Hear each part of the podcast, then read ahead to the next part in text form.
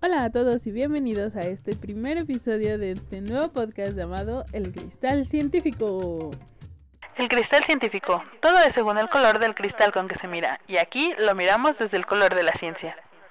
Hola a todos y bienvenidos al Cristal Científico. Mi nombre es Yuritsi y yo seré su hermosa, preciosa y bellísima conductora a lo largo de estos podcasts. Este programa surge de que llevo más o menos seis años dedicándome a la comunicación pública de la ciencia, que también tiene otros nombres, los cuales discutiremos en algún podcast más adelante. Y durante el último año he tenido subidas y bajadas en, en mi grupo de divulgación llamado Conexión Ciencia. Nos pueden seguir en Facebook, en Instagram. Y dentro de esas subidas y bajadas, pues yo pensé en hacer algún proyecto personal, no sabía qué hacer. Eh, a principios del año en el primer semestre, un amigo llamado Ernesto Mataplata tenía un podcast llamado el taller de divulgación. Espero que vuelva a subir episodios porque eran entrevistas bastante interesantes que yo aportaban algo a todos los que estamos involucrados en la divulgación porque eran experiencias de divulgadores. Hace como dos meses empecé mi podcast, otro podcast llamado Yuritziando, donde hablo sobre mis tonterías de la vida. ¿Por qué decidí llamarle a ese podcast El Cristal Científico? Hay una cuarteta del escritor y pensador español Ramón de Campoamor que dice así: En este mundo traidor, nada es verdad ni mentira. Todo es según el color del cristal con que se mira. Y dentro de estas palabras creo que Campoamor se refiere a que depende mucho de la perspectiva con la que veamos las cosas, cómo vamos a entenderlas. También por eso en España hay algo que llaman ley Campoamor esta ley Campo Amor dice que todo, toda la interpretación de un algo va a depender justamente de todo lo que nos rodea, de nuestras perspectivas, nuestras ideas y nuestros conocimientos previos.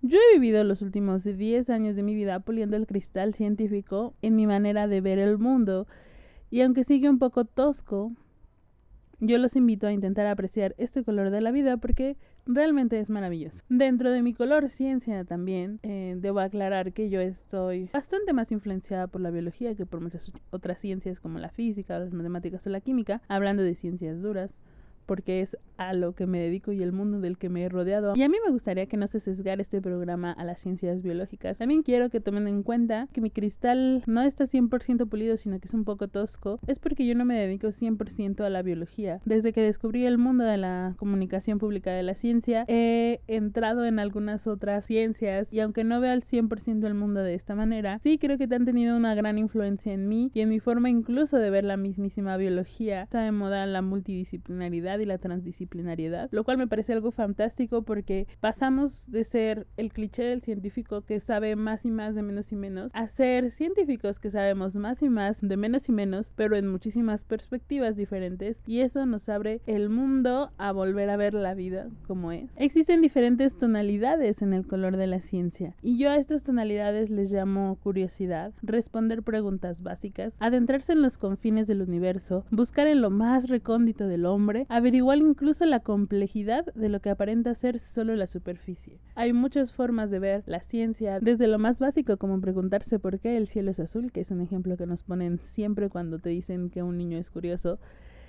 hasta hace poco que mi hermano y yo nos estábamos preguntando si el refrigerador tenía un imán, porque estábamos jugando con la puerta del refrigerador, claro, porque somos dos niños de 24 y 26 años.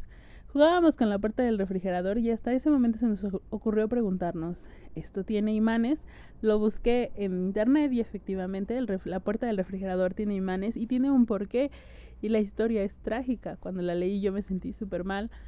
Los refrigeradores antes tenían manijas como cualquier puerta, pero había niños que cuando jugaban a las escondidas se escondían en los refrigeradores, se cerraba el refrigerador y ya no se podía abrir desde adentro. Murieron muchísimos niños por esta situación y General Electric fue quien desarrolló este cierre por imán porque fue pedido por las autoridades de Estados Unidos. Lo patentaron, sin embargo no pueden cobrar esa patente porque son medidas de seguridad y todos los refrigeradores deben tener este tipo de, de cierre.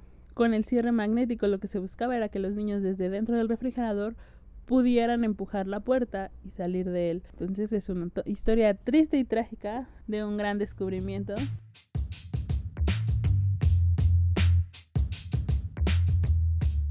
Mi plan para este proyecto es traerles invitados con diferentes entrevistas, diferentes puntos de vista y perspectivas de cosas concretas, de alguna duda que ustedes tengan, si me están escuchando y quieren mandarme alguna pregunta, tenemos Facebook, el, arroba el cristal científico. Eh, también quiero incursionar un poco en esto de la orientación educativa, preguntarles a las personas sus experiencias estudiando ciencias para ver si ustedes se quieren aventar a este mundo maravilloso de la ciencia. Planeo hablarles sobre futuros eventos, eventos que ya pasaron, de los cuales quizás se perdieron, pero platicarles un poco cómo son, porque la mayoría se repiten año con año, algunos mes con mes. Entonces quizás si les platico un poco la experiencia de esos eventos a los que fui. Ustedes quieran ir a esos eventos posteriormente o el siguiente año, ponerlos en sus agendas. Aparte de eventos de divulgación científica, también eventos académicos como congresos, talleres, charlas, que quizá a ustedes dentro de la divulgación, comunicación, popularización, apropiación de la ciencia les interesaría asistir para aprender un poco más y un poco, aunque no mucho porque no es mi fuerte, pero lo voy a intentar y también intentaré traer invitados para esto, sobre la teoría de la comunicación pública de la ciencia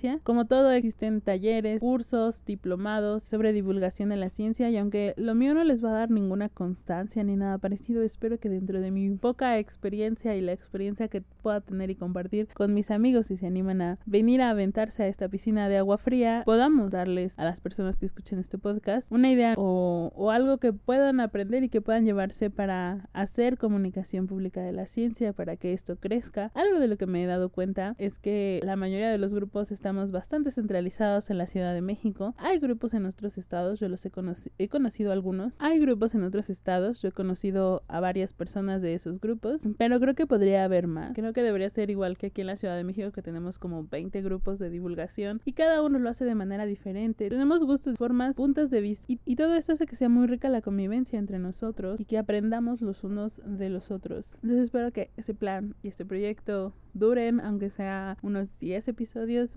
pero conseguir invitados para esos 10 episodios. Existen muchos canales de YouTube, podcasts, blogs, grupos a los que también me gustaría observar, platicar con ellos, quizá stalkearlos un poco por sus redes sociales y descubrir quiénes son, para que pueda decirles a ustedes qué proyectos hay, qué proyectos están haciendo, cómo integrarse a ellos. A mí quizá algunos me dirán, ¿por qué no les dices a todos que se vayan a Conexión Ciencia, que es tu grupo de divulgación? Pues porque quizá no todos eh, convivan con las ideas que nosotros tenemos o, nuestra idea de proyecto, pero si se quieran unir a algún otro proyecto que existe en otro lado.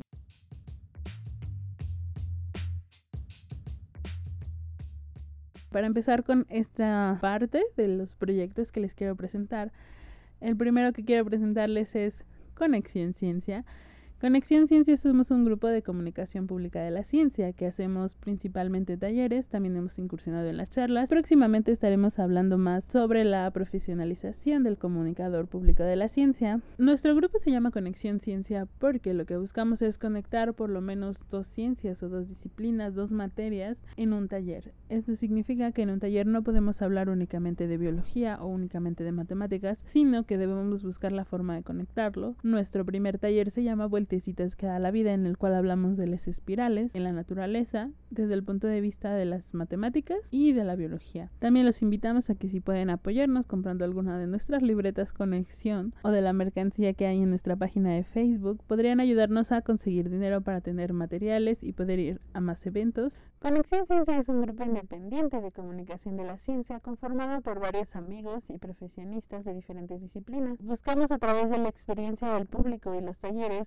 reconocer el mundo en el que vivimos, conectando lo que ya sabemos para crear nuevos conceptos y experiencias. La ciencia no es solo para los científicos, sino que se compone de varios elementos que están a nuestro alcance. A través de diversas actividades promovemos que la sociedad encuentre las herramientas para descubrir, apropiarse y poner en práctica los conocimientos de la ciencia que se presenta en el día a día. Justamente partimos de la idea de que la memoria funciona a través de nodos. Tenemos nodos principales que se van uniendo y van formando redes. Lo que hace Conexión Ciencia es conectar esos nodos de cosas que ya hay en nuestra cabeza y quizá generar nuevos nodos si es que esos no estaban ahí. Partiendo de ahí hacemos las conexiones y descubrimos que sabemos, que no sabemos, que queremos saber, si llegaremos a saber algo nuevo. Y perdonen Conexión Ciencia si estoy diciendo algo mal sobre nuestro grupo, pero soy mi propia invitada el día de hoy. Algo que me pasó hace poco en un evento en la Feria de las Ciencias, Tecnologías y Humanidades de Ozumba es que estaba dando el taller de mocos a dos señores que se sentaron amablemente antes de ir a trabajar y estábamos platicando en este taller. Lo que yo procuro hacer es hacer preguntas y preguntas y preguntas y que las personas me vayan respondiendo. Y me dice el señor, gracias por decirme todas estas cosas que yo no sabía. Y yo le dije, pero yo no le dije nada, o sea, casi todo me lo respondió usted. Me dijo, sí, pero yo no lo había pensado así. No todos los conocimientos son iguales. En ese caso hablábamos de mocos y todos estábamos muy relacionados con los mocos, los tenemos en todo nuestro cuerpo y nosotros somos parte de nuestros mocos, no nuestros mocos parte de nosotros, entonces es un conocimiento un poquito más sencillo de conectar. Hay conocimientos más complejos con los que quizá no estemos familiarizados, pero más o menos esa es la idea del grupo.